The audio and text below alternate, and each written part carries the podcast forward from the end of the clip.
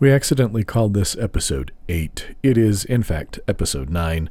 Don't worry, you didn't get the same podcast two weeks in a row. I just got confused when we were naming the title.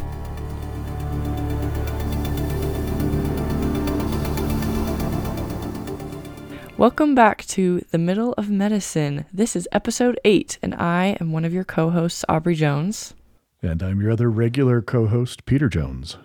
And today we have kind of a darker topic, but first, how are you doing, Dad? I get to follow that up, huh? I am yeah. doing fine. I'm doing all right.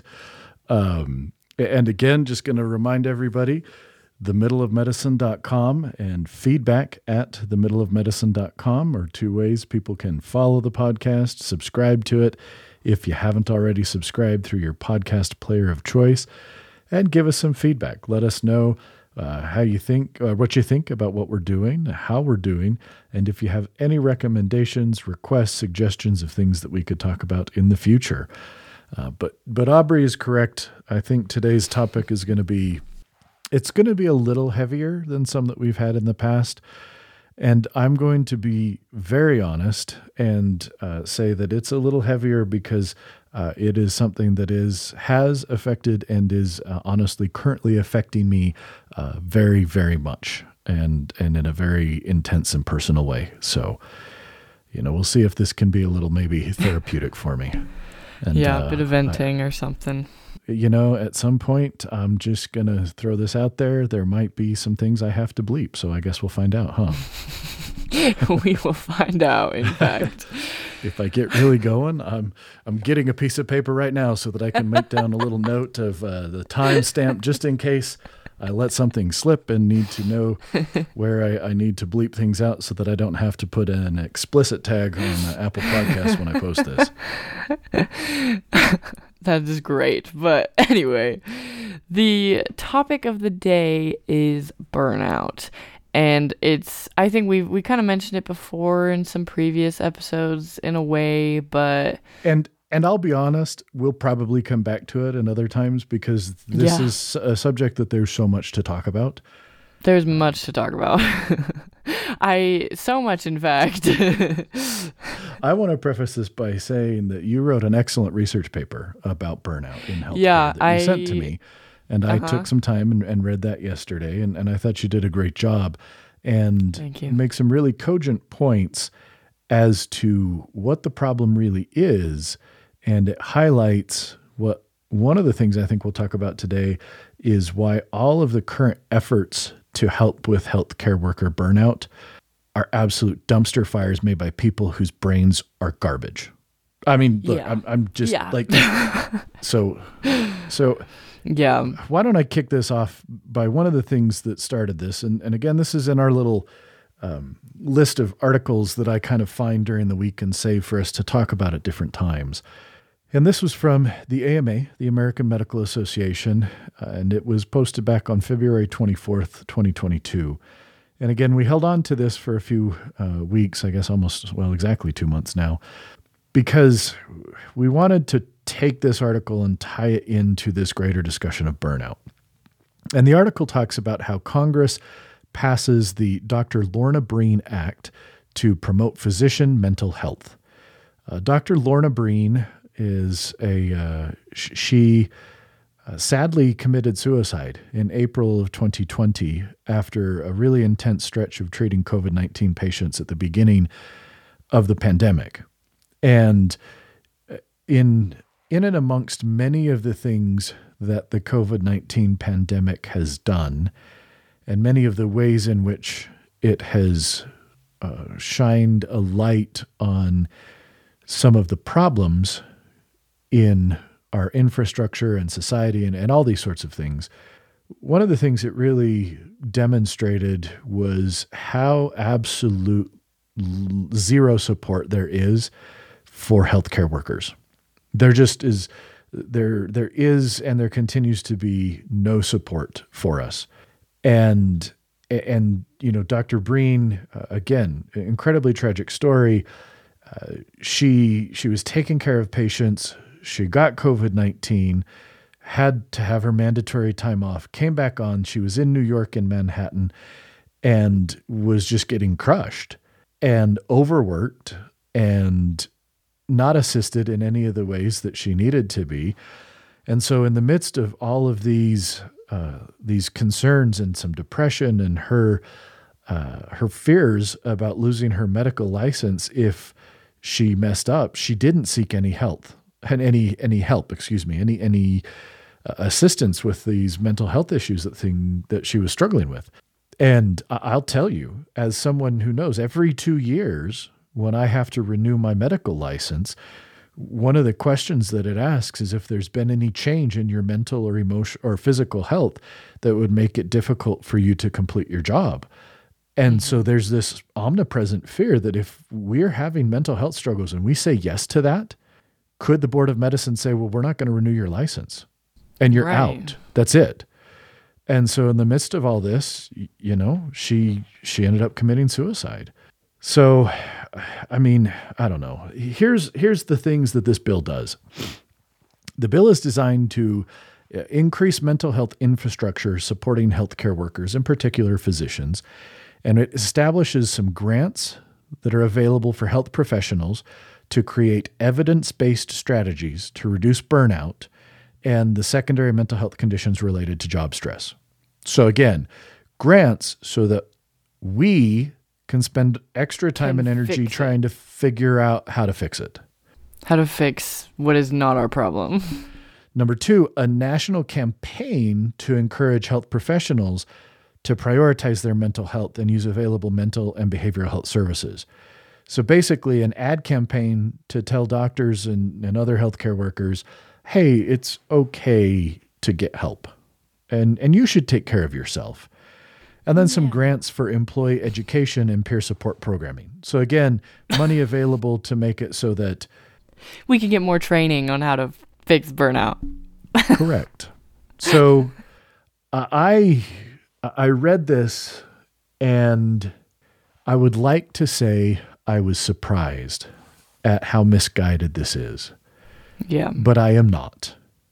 Because in my experience, and here's where I am going to sound cynical and jaded and bitter, and at least I'd like to think I'm self aware enough to know that I am all of those things right now. But I read this article and I thought to myself instantly, again, here is a perfect example of people who, number one, don't understand the problem with healthcare burnout, and number two, don't want to do a damn thing to fix it. Want to just put it back on us and say, you just fix it yourselves. And that's bullshit. It's your problem. Yeah, it absolutely is. To the point where I wrote a 10 page paper about it. So. so, so, talk to us about that 10 page paper, Aubrey, and, and help our, our listeners understand why this act while well intentioned, is so catastrophically misguided.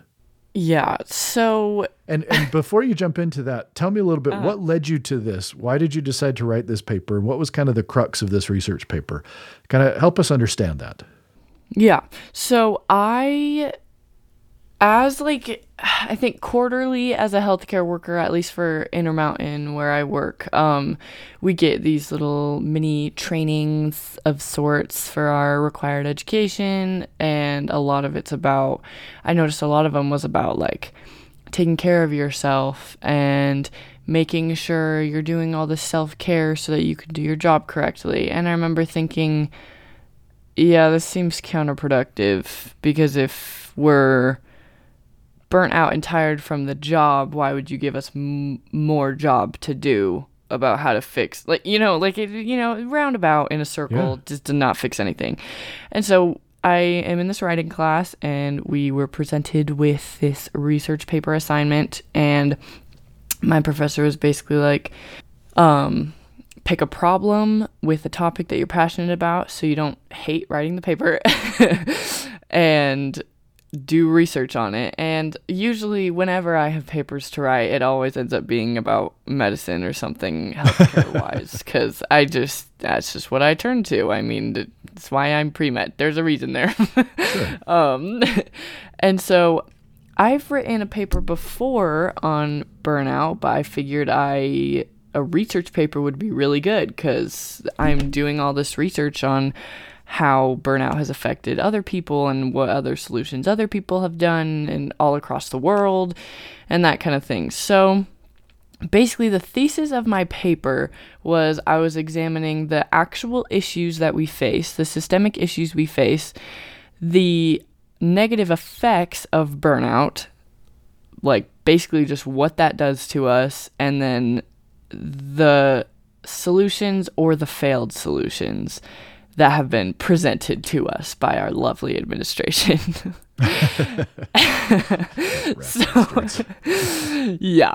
So I I did some research on I I I saw lots and lots of different sources from lots of different countries in Canada, in Egypt, in Saudi Arabia, in the UK, in just a bunch of different countries kind of examining just just basically what is so bad about the healthcare industry that is causing us to have burnout? Like, what is difficult about it? And I was just stating that out. And so I'll kind of talk about what I wrote, and you can discuss what what you see firsthand. Yeah, and please. It's it's basically just. So what is the problem? What, well, maybe yeah. even before then, let's describe. I mean, people hear the word burnout, and I think we all have some idea of what it means to feel burned out. Oh yeah, because everybody everybody gets burned out at times, right? And right. you know, but when we talk about burnout in healthcare, uh, what are we talking about? Right. So my my definition that I put in my paper is from Mayo Clinic and it is a state of physical or emotional exhaustion that also involves a sense of reduced accomplishment and loss of personal identity. Okay. How does that definition sound to you? yeah. No, I, I I think that that is a succinct description of of of burnout. Yeah. So then why is burnout so dangerous in healthcare? Because I would posit that burnout is incredibly dangerous in healthcare. Absolutely. Would you agree? Yeah. Absolutely. That was what also kickstarted me writing this paper is that when healthcare workers are burnt out, that affects the general public. That affects everybody. They're yeah. like like you the listener right now. It doesn't matter if you're in healthcare, you should care about it everybody should care about this, spe- like specifically in healthcare because it affects everybody. Because the healthcare industry is taking care of the general public. That's the point. Yep. So that was my first kind of lead in. And so and, and let me just yeah. tell you from from my personal experience and and seeing it again you know one of the whole points of this podcast was for us to look at topics and aspects of medicine with, you know, different points of view. You're yeah. kind of just getting into it. And, and I've been in this for years. You know, I yeah. started volunteering in the hospital in an operating room and then got a full time job in an operating room in like 1998, 1999. So, mm-hmm. you know, I've been doing this for 24 years now. Okay. and I will tell you that I have seen when physicians, when nurses, when healthcare workers in general start to feel burned out, they stop trying as hard because you can't do it anymore. You get right. to a point where continuing to try and maintain that same level of empathy, that same level of interest, that same level of just all of these things that we have to do to do our job well, to take care of people well, you don't have it in you anymore. And you yeah. just can't do it as much or as well as you used to before you started to suffer burnout. And so yeah. the quality of healthcare drops. It just mm-hmm. does. The care that people will receive will drop if burnout continues too long and is left untreated. Mm-hmm. And yep. for me personally, that's my biggest concern because I'm starting to feel these things of burnout. And and I don't think and uh, look, I have talked to people around me and they know I am burned out because the last thing I want is for the quality of the care I deliver to decrease. So I'm making sure I'm telling everybody and I'm like, hey, look, if you ever see something where you're like, you know what, this isn't up to to to your standard of care. I said your you need yeah. to you come to me and you tell me Call me immediately. out. Mm-hmm. Call me out on that. And so so that is one of the things that I am trying to do is make sure that everybody around me knows, hey, if you see any of this happening to me, I need you. I am asking you, I am begging you. Call me out on it. Let me know Yeah. so that I can do something about it without it impacting actual care of people. Right. Right. Yeah, and that was that was that's just the biggest problem with this is it affects the general public. And so we can kind of go into what is so bad about it because I have a feeling that those who are not directly in healthcare don't necessarily know the actual they know long hours, lots of education, but then big bucks. But obviously, there's a lot more to that, as we can both explain. So I kind of talked Yeah, about so in my let's paper. Mm-hmm. talk about talk about the causes. Like what is yes, what leads to burnout? Why is this happening? yeah. So I first kind of talked about in my paper um, verbal and physical abuse from coworkers, administration, and patients. And I kind of talked about this study that I found about um, they were residents fresh out of medical school in Canada, um, and it just kind of examined their issues. Um, and these residents were most of them were international students, so from all over the world. A lot of them English was not their first language, and some of the struggles that they dealt with, specifically with verbal abuse, was from patients. Patients assumed that their accents from wherever they were from meant a lack of medical knowledge. They would yell at them and say that they wanted a new doctor because they had an accent that made it s- harder to understand or something like that, I've seen it. which is It's real. not It only racist, but undermining the obvious knowledge and intelligence that these graduates have, but whatever. Um, the administration wouldn't take the time to orient the new residents to the units and the systems and how everything is run. So they're trying to learn computer systems and how the entire hier- hierarchy works while being fresh out of medical school and just jumping into the new workforce, anyways. So administration isn't helping them out. They aren't being trained on the technology, and so they are trying to figure that out. That's being set up for failure in the first place. Yeah. They're getting yelled at by administration for not knowing how to work the system, which obviously doesn't make sense. Of course not. They Which is why it makes sense that mhm. administration would do it. hmm Coworkers were not being helpful to them and would yell at them and throw discriminatory comments at them for not knowing immediately how everything worked, which obviously isn't good.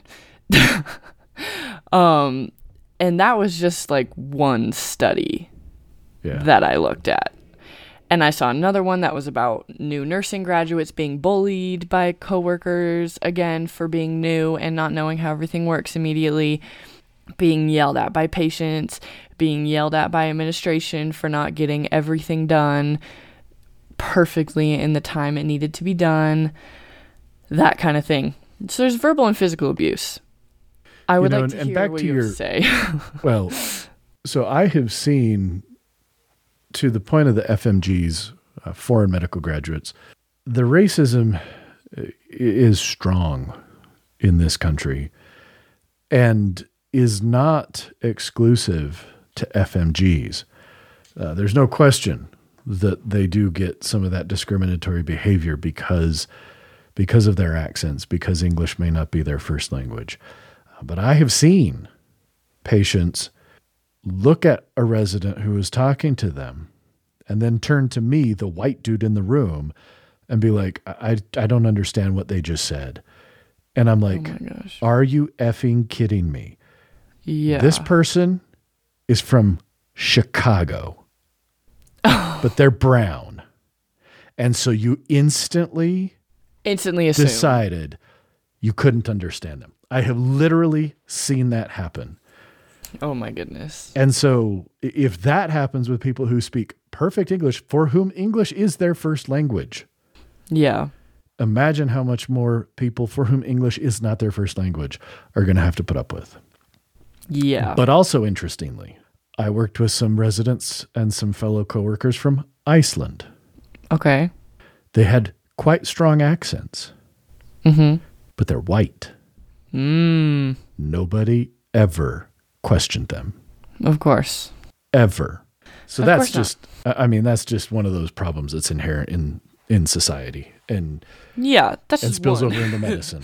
I, I mean, it's just again back to that topic. Like I have seen it, yes. Like just not being given, and you know, we talked a little bit a couple of weeks ago in, in the episode that, um, that that recently got posted. You know, I had a, pa- a patient who was verbally uh, abusive towards me because I refused to do their surgery in an unsafe way. Yeah. I had a patient who called and was making ridiculous demands, demanding things that again were unsafe, that were not appropriate, and in one case was actually illegal. And when we refused, called and left this long voicemail that was just like, and Dr. Jones and Dr. So and so, my partner at the time, can F off and die. And I'm just like, Wow. I mean, I had another patient who was talking about if they got a bill that they and he was trying to be funny, but he was like, "Well, you know, and if I get a bill for this, I'll just have to show up with my gun." And I was like, "Are you Oh. kidding me?" Like, I mean, I went and talked to risk management about it. I talked to the lawyers at the hospital. Yeah. So I'm like, I'm not, le- I'm not letting him back in my clinic. Yeah, no. Yeah, and I I had a patient one time where I mean, the patient was a small child who was an angel, but the parents of the patient the parent was basically like, "Oh, I know you said that this family member of mine isn't allowed to show up because of all these cases or whatever." Yeah. but I'm going to have them show up even though you told me not to. We were like, we will call security if you do that. And they were like, well, that sucks. Like, we're going to do it anyways. And I'm going to make sure he barges through the doors and make sure he gets past all of your security. And I was like, uh, what? Excuse me? Like, just, just the, just the audacity. Yeah. I, I don't know. I, I, it's, it's one of just, just one of many reasons why burnout is so much. one so of many. prevalent. yeah. I mean, again, anyway. like I, I work people in my schedule all the time. I am double booked every single day I'm in clinic. There are times when I am triple booked because I'm the only one in my specialty at, you know, where I am. And we still get complaints from patients who had to wait one week to see me when they had the option to see my one of my APPs the very same day they called. But they chose to wait to see me. I worked them in, triple booked myself, and then we still get complaints about uh, about that it took them a, a week or two yeah. to be seen. Yeah. Yeah. I'm just astounded. Anyway, Uh, I used to be One of the no many. longer. yeah, one of the many problems, but I we can kind of talk about another one specifically physician related because obviously you have Yes, experience in this, but I saw a study that was done in Egypt on the prevalence of burnout in specifically physicians and how like physicians deal with the most pressure from administration um, because they're expected to take on more work, work longer hours because y'all are one of the highest roles in the medical hierarchy. And especially in Egypt where there's a bunch of a lot of underfunded hospitals leads to financial struggles leading to poor administration, a worse support system for the physicians.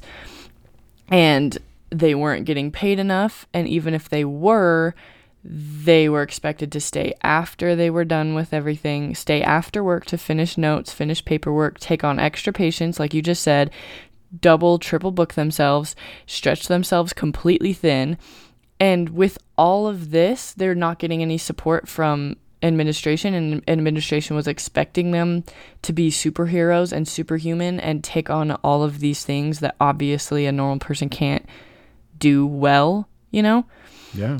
and that obviously stretches the doctors thin and turns it into burnout because they're getting so emotionally exhausted. So, I mean, I know we already kind of talked about double booking patients and stuff, but tell me your thoughts. Perfect example. Uh, a week or so ago, I was questioned by administration at our hospital about the fact that we had that I did fewer surgeries in 2021 than I did in 2020. Mm. And and I I was asked to justify that. And I was basically oh. like, look, for like the first 8 years that I worked here, I, and this is not a good thing, generally only took 3 of my 6 weeks of vacation. Yeah. And I took four and a half last year. And so I, I, I said, look, yeah, you're going to have fewer cases if I'm actually taking the time to try and not burn myself out. And from yeah. a production standpoint, I still did. I produced way more last year than I'm contracted for and than I was, quote, expected to. And yet, because there right. was this decrease in the number of cases, I'm they're being like, oh, questioned oh, by administration that they're like, well, why? What's happening here? I, I, I don't know what else to say other than these people are the worst. Yeah. Like they are. I, I mean, I'm sorry. They're There's the just worst. a disconnect there somewhere. Yeah. yeah. That's to put it nicely. This is where I'm trying to self censor because I want to drop right. every single expletive I can think of to describe how much animosity I feel towards hospital yeah. administrators and healthcare administrators. Just censor it with some funny sound that's really long, so you can just let out a long string of swear words, and then it'll mean, make a funny TikTok sound or something. I don't know. I'll have to find some. Oh, just it just mm, they are just a bunch of.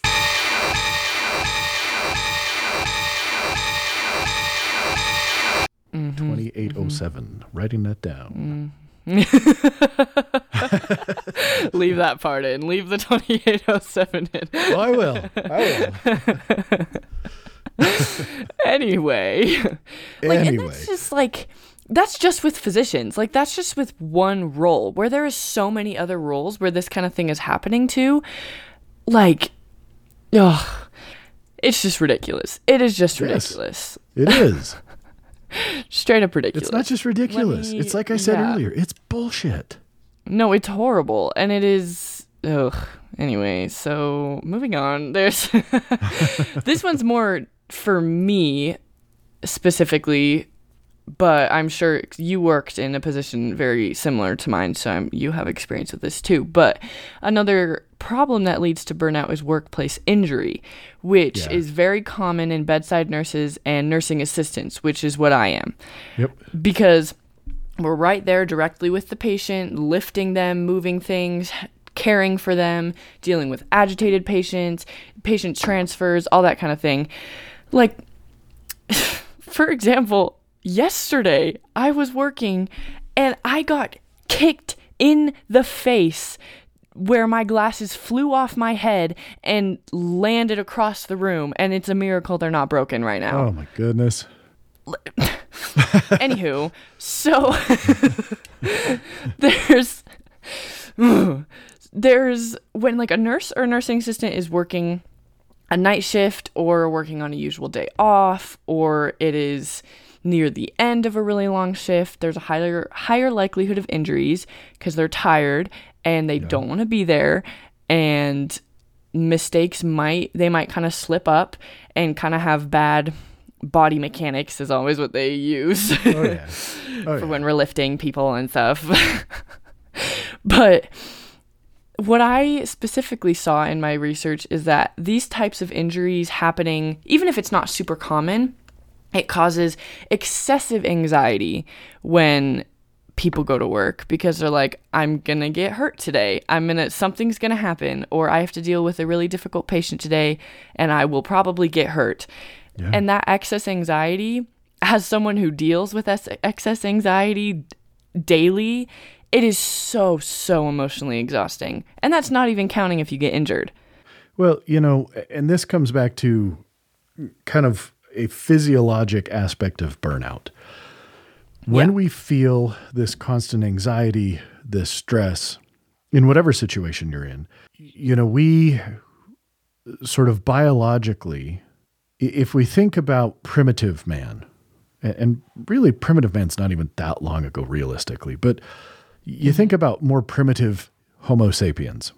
Right. When, you know, what were your stresses? Your stresses was like, is this animal going to kill me? Yeah. Am I gonna be able to find- poison me? Right. Am I going to find enough food to survive the winter? Those sorts of things. mm-hmm. And and so when we're in a stressful situation and we need to respond to it, our body's going to secrete cortisol because cortisol is our stress hormone, and that is the Right.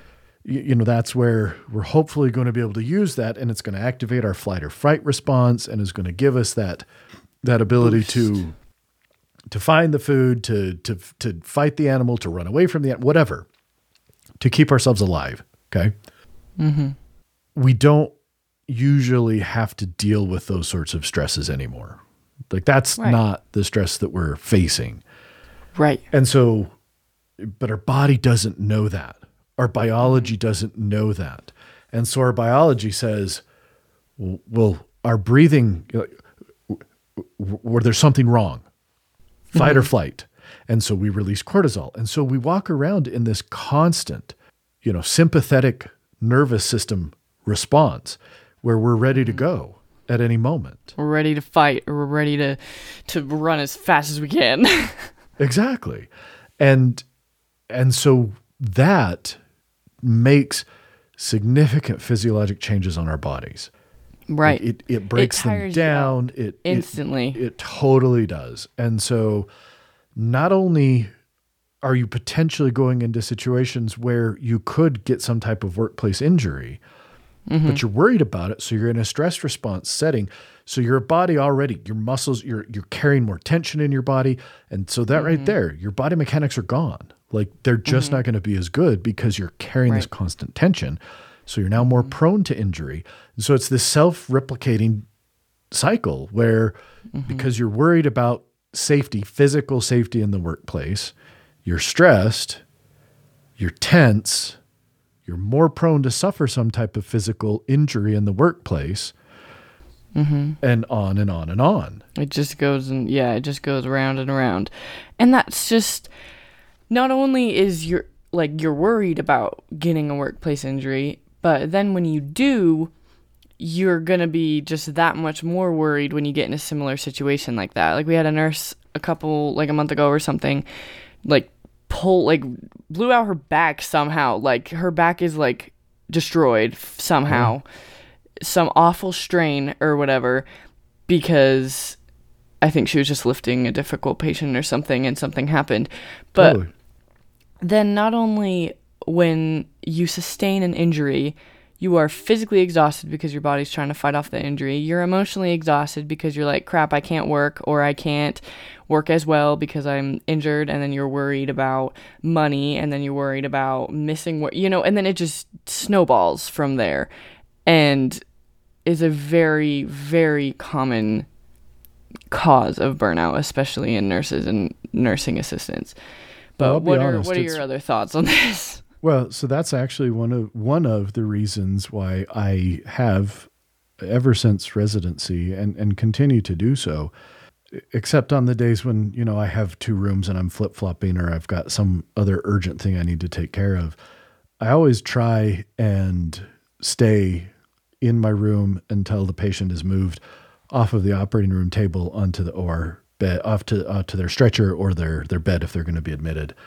And part of that is just the fact that there are some exceptions, but most of the staff in the operating room, you know, we've got we've got a couple guy uh, male uh, surge techs, um, and one who's you know big strong guy, uh, and we have a few male nurses, but there's a handful and at least equal numbers of female nurses and more female techs than there are male techs, and and they're not very big, and when a patient is still under general anesthesia and they're moving off of the OR table onto a stretcher or something, I mean, they're just dead weight. That's dead weight.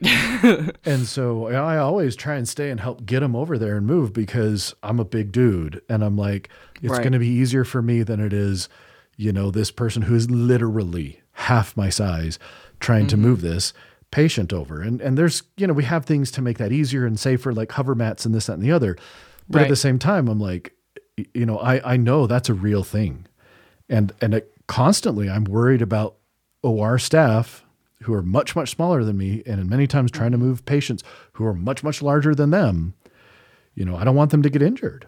And so I'm Yeah. extremely cognizant of that. And that's one of the reasons I stay in the room and I don't leave until I've moved that patient over. Yeah. Yeah, and I I'm a pretty tall, large human being when it comes to the rest of my coworkers.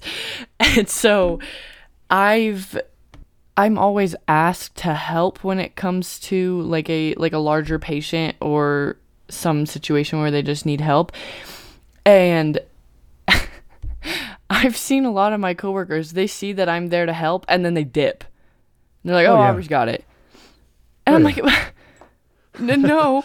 You're I like, I, don't didn't come it. to do it. I came to help you like if this patient falls off this little gurney right now it, like i can't hold her. Sorry. Yeah. Yep. my bench is a lot but it's not that much. So like i can't deadlift that much. Sorry. Like i can't deadlift a human being but thanks for Right. being confident in me. But then No, it's just it's so i get stuck in these in these situations where i it's like four times a day where if I'm wearing a sweatshirt, I take it off. If my hair is down, I put my hair up because I know that if I'm going in to help with this patient, I'm gonna be sweating. I'm gonna be squatting down, holding this Uh-huh. patient, trying to lift them off the floor. It's just, and obviously, I don't struggle as much as some people who are smaller than me do, but that's still like a very prevalent thing where I gotta make sure that I'm not, my leg's not in a weird way, or my hamstring's gonna get pulled if I bend down, or my sure. back is not in a weird way where it's gonna get sore or something like that. Totally. And obviously, I don't have to, I don't deal with burnout as much as a lot of other people do, but that's something that not only the other things we've talked it's a about source of stress. it's a source of stress that it all just accumulates and leads to burnout. So, yeah. anyway. So, next in my paper, I kind of talked about the effects of burnout on kind of brain psychology and what you what you do as a person suffering from burnout what automatically tends to happen. We kind of talked about this already but we can go into more depth about it because we have this three part model according to this source i found of burnout. And the first is emotional exhaustion. And obviously, we've talked about a lot of these things cause emotional exhaustion, but another one is the constant human contact at work. No matter how extroverted you are, that will tire you out f- by talking to people for 12 hours. Uh, so I laugh because, you know, I am not an extrovert. Yeah. I am an introvert.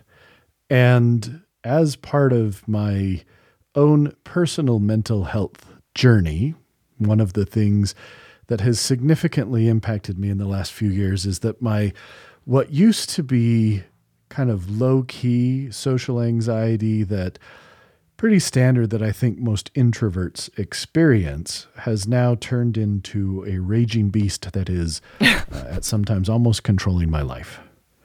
I have what I often refer to uh, to people when I'm talking to about it. I would say almost near crippling social anxiety, and I'm really, really good at completely hiding that at work.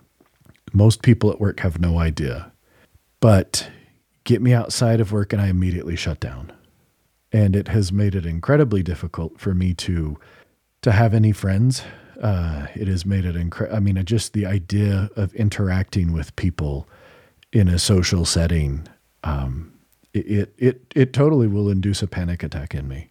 And so, yeah, I mean, imagine th- that's how you feel, but for 8, 10, 12, 14, 16 hours straight, you have to bury that and you have to interact with people and you have to be positive and you have to you have to communicate clearly and you have to do all this. It I- I feel like I'm pretty good at it because nobody knows that unless I tell them about me, but it is something that I feel constantly. Yeah. And, and I I know we've mentioned this before, but I have also developed severe social anxiety, and I'm become an introvert in the last eight which months. bizarre and you know it's, it's a sad thing well i don't i think it started before then I, we're going to blame covid Yeah, that's true. I think some Two of it developed when you all of a sudden went from, you know, being able to go and hang out and you were dancing all the time, and you're around people constantly, to all of a sudden, boom, you were shut in. Yeah. Yeah. And now it's I mean, it, it makes it hard for me to make friends. It makes it hard for me to even want to make friends because I'm like I'm just tired. I don't want to I don't want to talk Oh, yeah. people. Oh yeah, no, yeah, I totally get that. Yeah.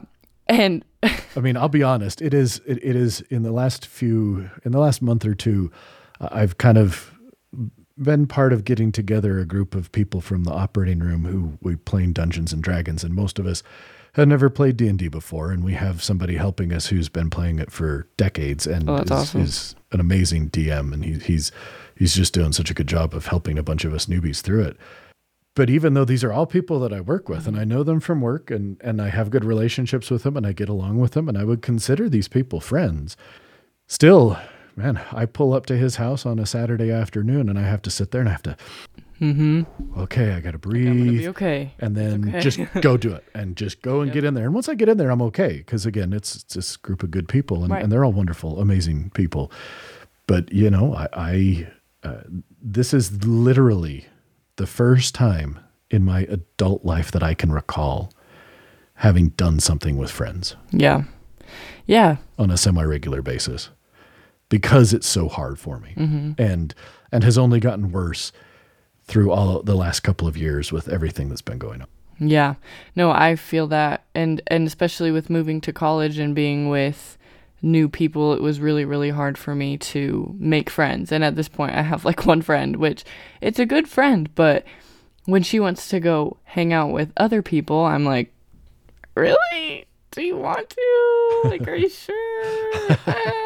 I'm It's okay. don't don't get old like me yet. You're too young to get old like me, Aubrey. Yeah. At 45, people don't expect me to have any sort of life, but you're too young for that.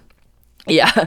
But just like just like the emotional exhaustion, but I feel that too. Like I go to work and I'm okay to be happy and smiley and talking to the patients and their families and talking to my coworkers, but the second I get my lunch break and I put in my headphones and I'm like watching a show or something for my lunch break, if someone talks to me, I genuinely feel so grumpy. I'm like I have detached from my like literally detached myself from everything right now. I cannot like I literally cannot fathom the words right now to talk to you. I'm sorry. Nope, get it. Totally get that. but anyway, so the first There's a, there's another aspect Uh-huh. of this, and and um, you know, this kind of came up when I was talking to uh, one of the anesthesiologists that uh, I I work with, and and he's actually uh, you know he's one of the friends that's in this D and D group. But we were talking about the secondary trauma that we experience as healthcare workers. And what do I mean by secondary trauma? I want everybody who's listening to imagine being told they have cancer. That's a difficult thing to hear. Mm-hmm. It shuts you down a little bit. Mm-hmm. That is a traumatic experience. yeah. Now, imagine telling a half dozen people every week that they have cancer. Mm-hmm. That's secondary trauma. That is not as traumatic an experience as being the one given that diagnosis. Right. No question about it.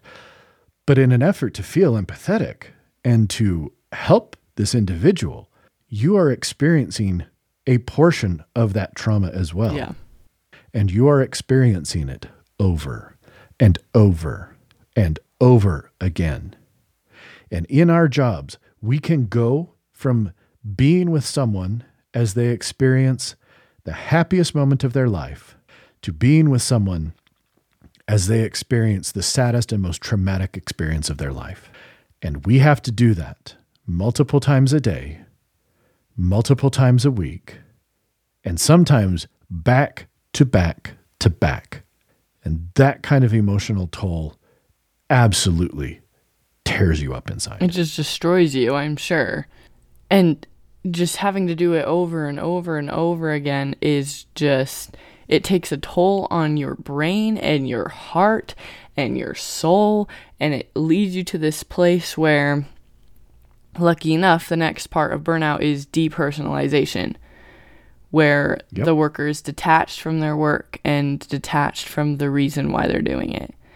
So tell me more about this because I don't, I haven't experienced that yet. Hopefully, I don't have to for a while because I just started working there like six months ago.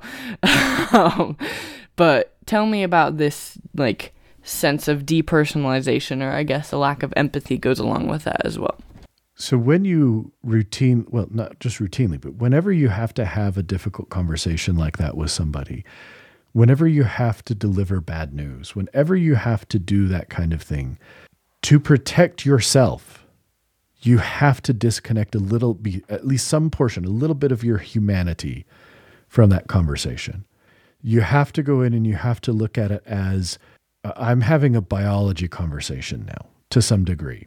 And you still want to empathize and you want to make sure that you're listening to their concerns, that you're giving the individual some time to process, that you're going through all these things that we're, we're sort of trained to do, but we're also trained really, really poorly how to deal with. So a lot of this you kind of have to figure out on your own, which is also bullshit.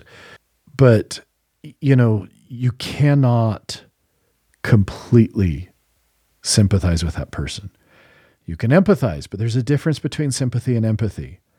Empathy is understanding what someone's feeling.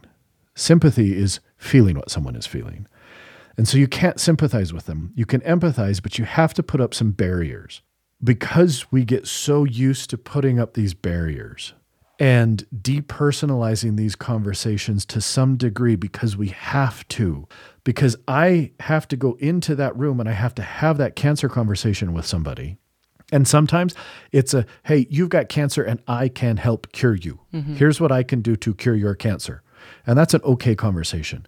But almost just as often, it's a conversation of, you have cancer and we can't cure it anymore. So here's how I'm, here's what I can do to help make whatever time you have left as comfortable and as pleasant as possible. And then I have to immediately leave that room and walk right across the hall into another room, or I have to interact with someone who needs to have absolutely zero idea that I just had that conversation with somebody else. Mm-hmm. I cannot carry that baggage with me into that other patient's room. And so you have to depersonalize to some degree. And so once you start getting burned out, the pitfall is that that depersonalization becomes more extreme mm. and more common and and just more prevalent to the point that now not only are we not sympathizing with an individual but now we start failing to empathize with the individual because you just can't Right.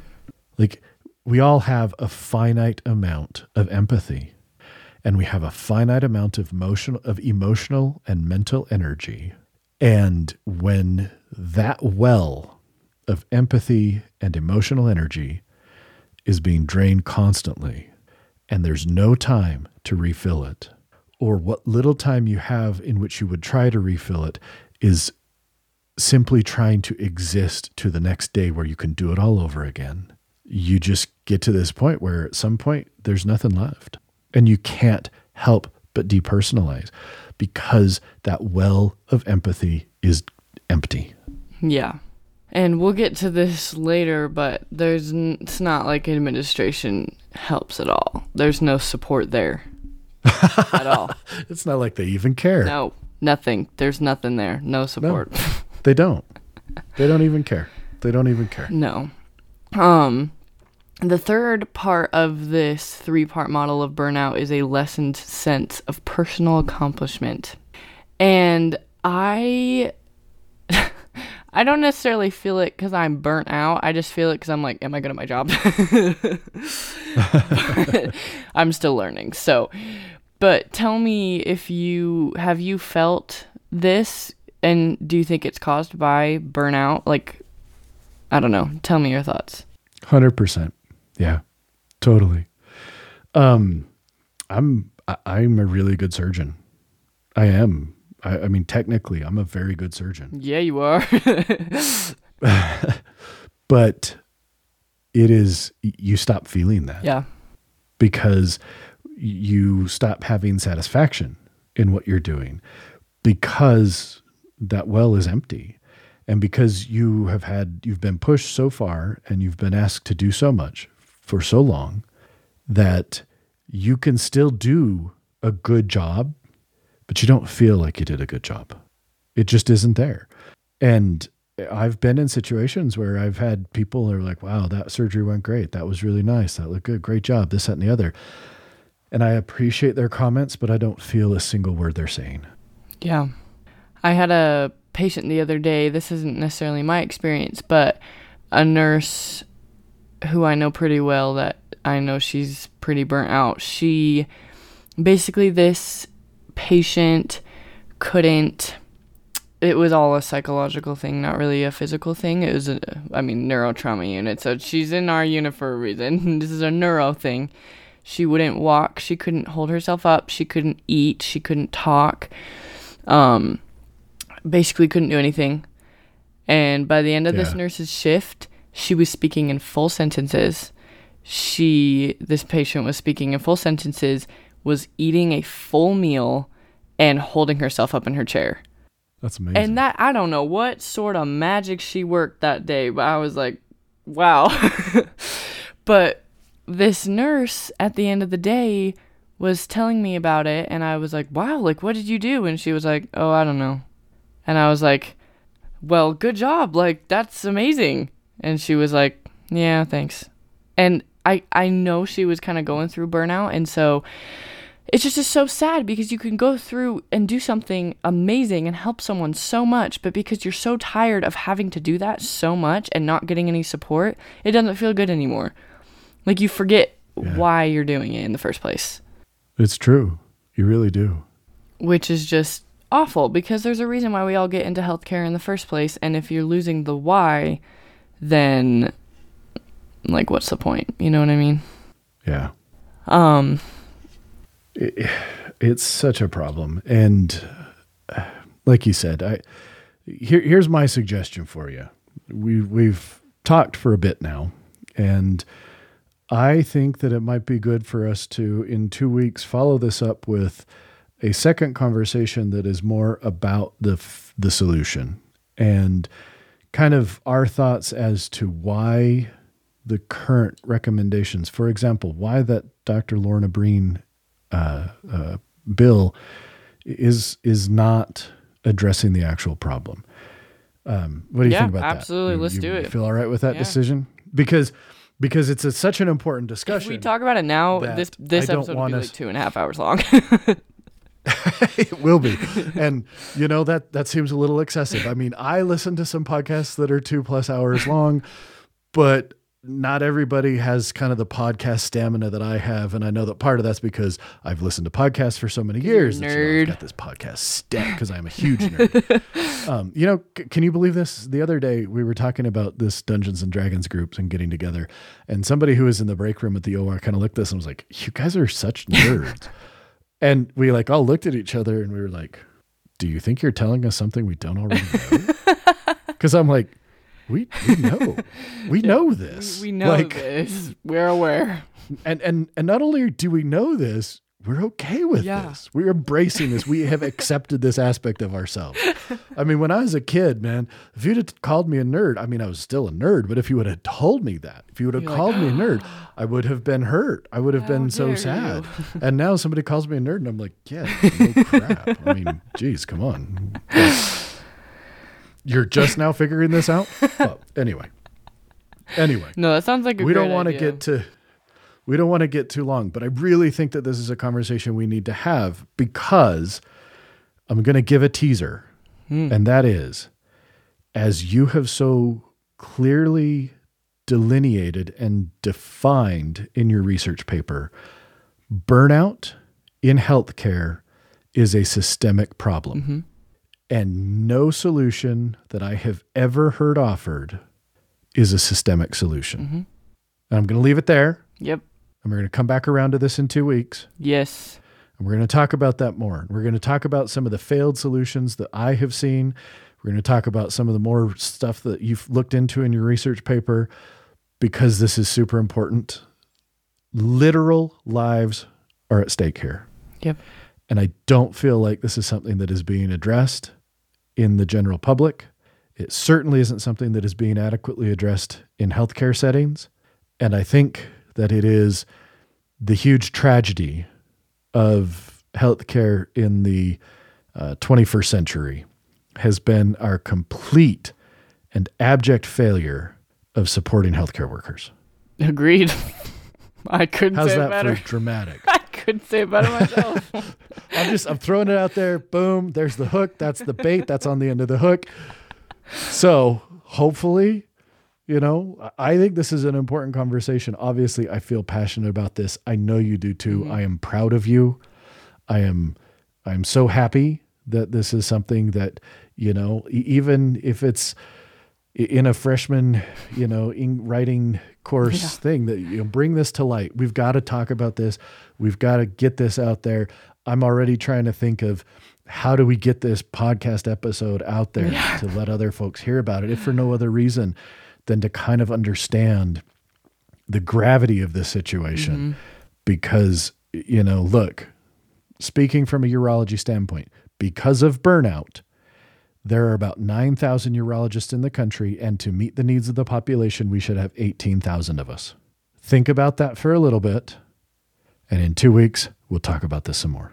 If you can't see my face, I'm making a really just blank, very stare. So I know it's an audio medium, but that was the face I was making at that statistic. I could see it, so I I felt it. well, we appreciate everybody for listening. Yeah, and thank you for your research. Thank you for helping bring this up. And and like I said, next next time too, we're going to get into uh, Ryan Shelton. I told him that I'd drop his name because he was the one that came up with it. We're going to talk about again how this, in part, the relationship between hospital administration and healthcare workers is that of an abuser and an abusee, Mm-hmm. and that uh, we're, we're going to go into that a little bit too. Yeah. So, We appreciate everybody for tuning in and and appreciate everyone do. for Like, giving their you know, feedback. give us wink, a- wink. right and leave us a review we would love a five star review Mm-hmm. i think especially you know with episodes like this five star review material right here. Five-star hopefully pod. people who are listening feel the same and uh, share it. Get the word out there. Let's see. If, if you find what we're doing interesting please let somebody know about it. Yeah. uh, we sure appreciate those who are subscribed who are listening and share it with others. Help us out because i think we're talking about some important things here. Yeah, for sure. We will be back in two weeks for a hopefully solution based, maybe more positive. I don't know. We'll see how angry we get. It depends on the day and the mood.